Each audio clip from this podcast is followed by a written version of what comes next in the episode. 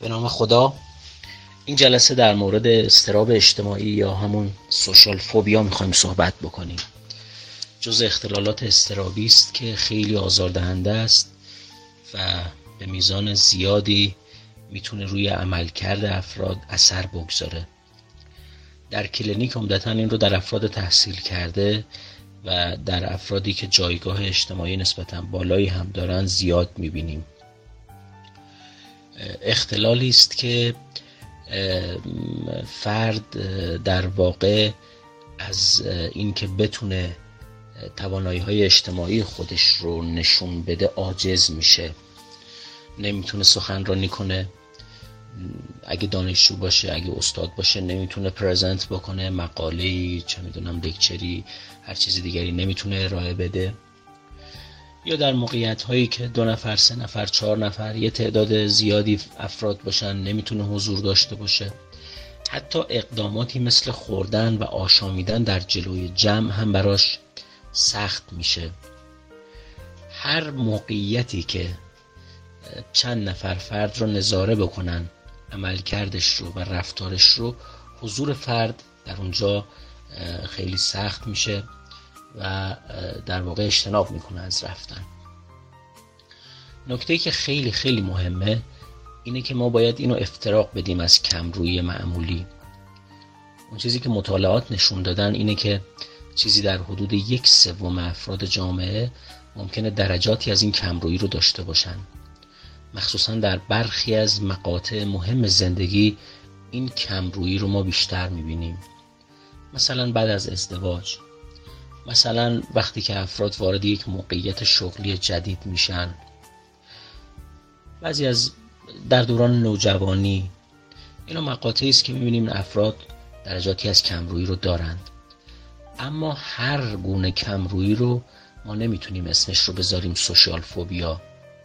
سوشال فوبیا شرطش اینه که این کمرویی این احساس خجالت این ترس از حضور در جمع اونقدر شدید بشه که عملکرد فرد رو مختل بکنه و طبق اون چیزی که کتاب و در واقع منابع معتبر اعلام می‌کنن باید حداقل 6 ماه طول کشیده باشه و فرد از اینی که در معرض جمع نتونه خوب صحبت بکنه دستاش لرزه تپش قلب پیدا بکنه صورتش قرمز بشه مدام میترسه.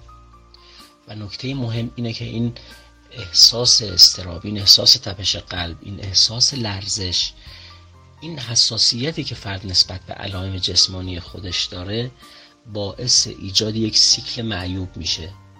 یعنی فرد واقعا تپش قلبش ممکن افزایش پیدا بکنه. فکر کنه الان اضطراب گرفته. خود این اضطراب باز دوباره باعث بشه که تپش قلب زیاد بشه و این سیکل معیوب فرد رو آزار میده و کاملا dysfunctional می‌کنه. پس اون چیزی که افتراق میده اضطراب اجتماعی رو یا social phobia رو از کمرویی و خجالتی بودن های معمولی این افت شدید عمل کردی است که به وجود میاره و این مدت زمانیه که باید طی بکنه که ارز کردم حداقل شیش ماهه.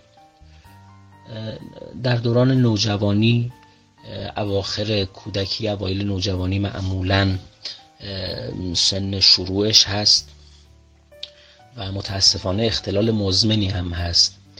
این از جهت بالینی خیلی حائز اهمیته.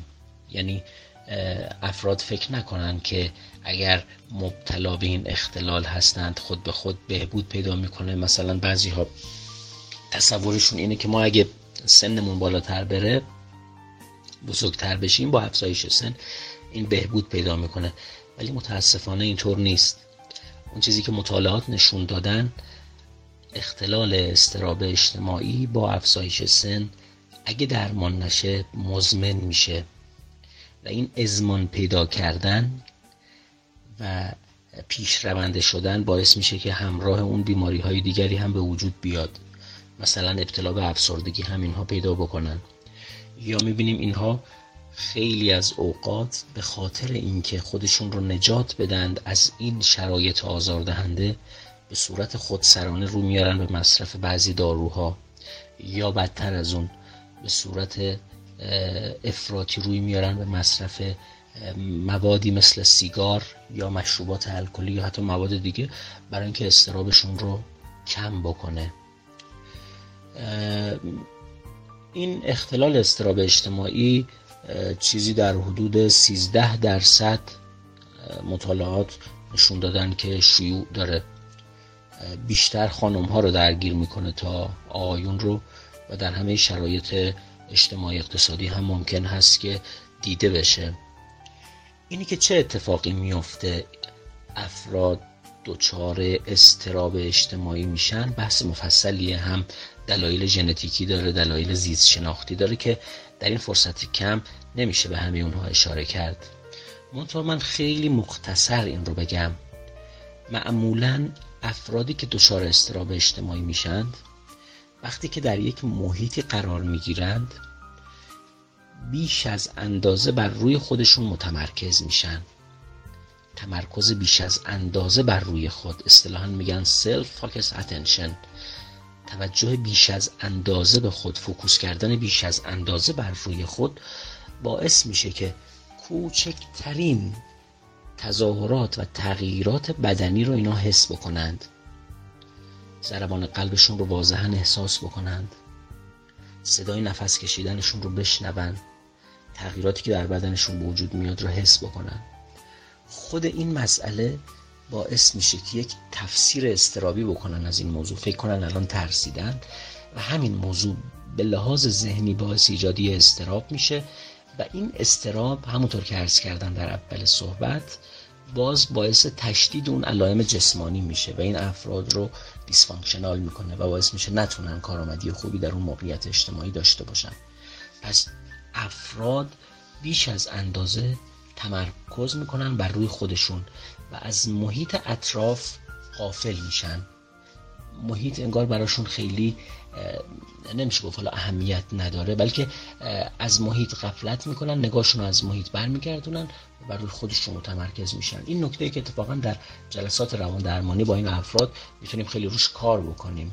یعنی افراد به جای اینکه این همه رو خودشون توجه دارن حواسشون رو به محیط اطرافشون بندازن. وقتی توجه صرف محیط بشه کمتر متوجه خود فرد میشه و طبعا اضطراب کم میشه. ضمن اینکه این افراد افرادی هستن که از دوران کودکی نسبت به علائم جسمانی خودشون حساسیت دارن. یعنی anxiety sensitivity دارن اصطلاحا. یه حساسیت اضطرابی دارن نسبت به علائم جسمی خودشون. تپش قلب پیدا می‌کنن فکر می‌کنن وای چی شده یا مثلا تنگی نفس پیدا می‌کنن فکر می‌کنن وای چی شده. کوچکترین علائم جسمی رو به بدترین شکل ممکن تفسیر می‌کنن و فکر می‌کنن اتفاقات بدی افتاده. ضمن اینکه ضمن اینکه این افراد افرادی هستند که در روابط بین فردیشون حساسن با دیگران.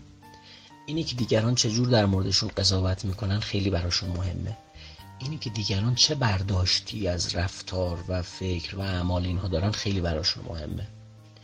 یعنی نگرشی که دارن هم نسبت به خودشون و هم نسبت به دیگران یک نگرش dysfunctional اصطلاحا میگن dysfunctional attitude این نگرش dysfunctional نسبت به خود نسبت به دیگران نسبت به محیط و موقعیت ها باعث میشه که این افراد اضطراب تجربه کنند. نکته که خیلی مهمه اینه که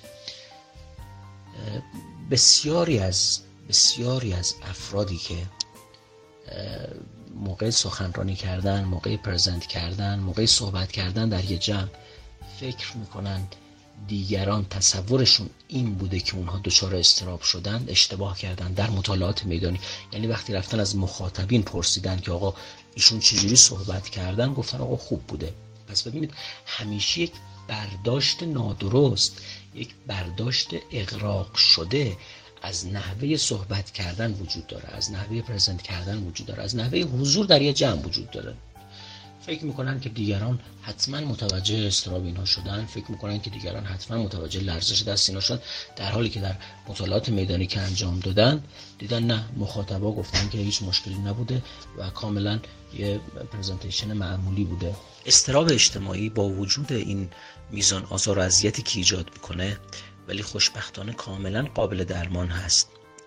هم درمان های دارویی داره درمان هایی که ارائه میشه توسط روانپزشک و با کم کردن استراب کم کردن تشویش کم کردن نگرانی ها کم کردن این حساسیت های بدنی باعث میشن که فرد راحت تر باشه و بتونه راحتتر در موقعیت و حضور پیدا بکنه. و هم مهمتر از تاکید می‌کنم مهمتر از درمان های دارویی درمان های روان درمانی داره.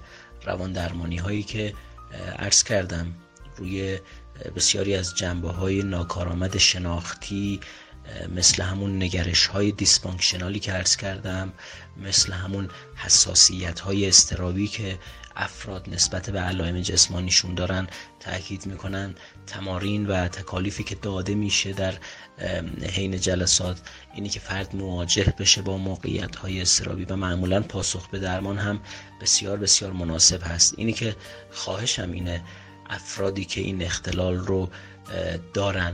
حداقل اگه تا دیروز فکر نمی‌کردن مبتلا به این اختلال هستن فکر می‌کردن یه کمرویی ساده است فکر می‌کردن یه مشکلیه که خیلی ها دارن و اینا. ولی در واقع مختل شده عمل کردشون بدونن که اگه مراجعه نکنن برای درمان این اختلال مزمن میشه و علائم دیگری مثل افسردگی مثل بیماری های دیگه مثل ارز کردم مصرف خودسرانه داروها مصرف بعضی مواد اینا هم ممکنه بهش اضافه بشه. ولی با مراجعه به موقع و دریافت درمان های دارویی و درمان های روان درمانی این افراد می‌تونن عمل کرد و زندگی بهتری داشته باشن. با تشکر از وقت و حوصله شما. تهیه شده در مرکز تحقیقات سبز و سالم. می‌تونید برای شنیدن پادکست های بیشتر به آدرس www.sabzosalem.com مراجعه بکنید.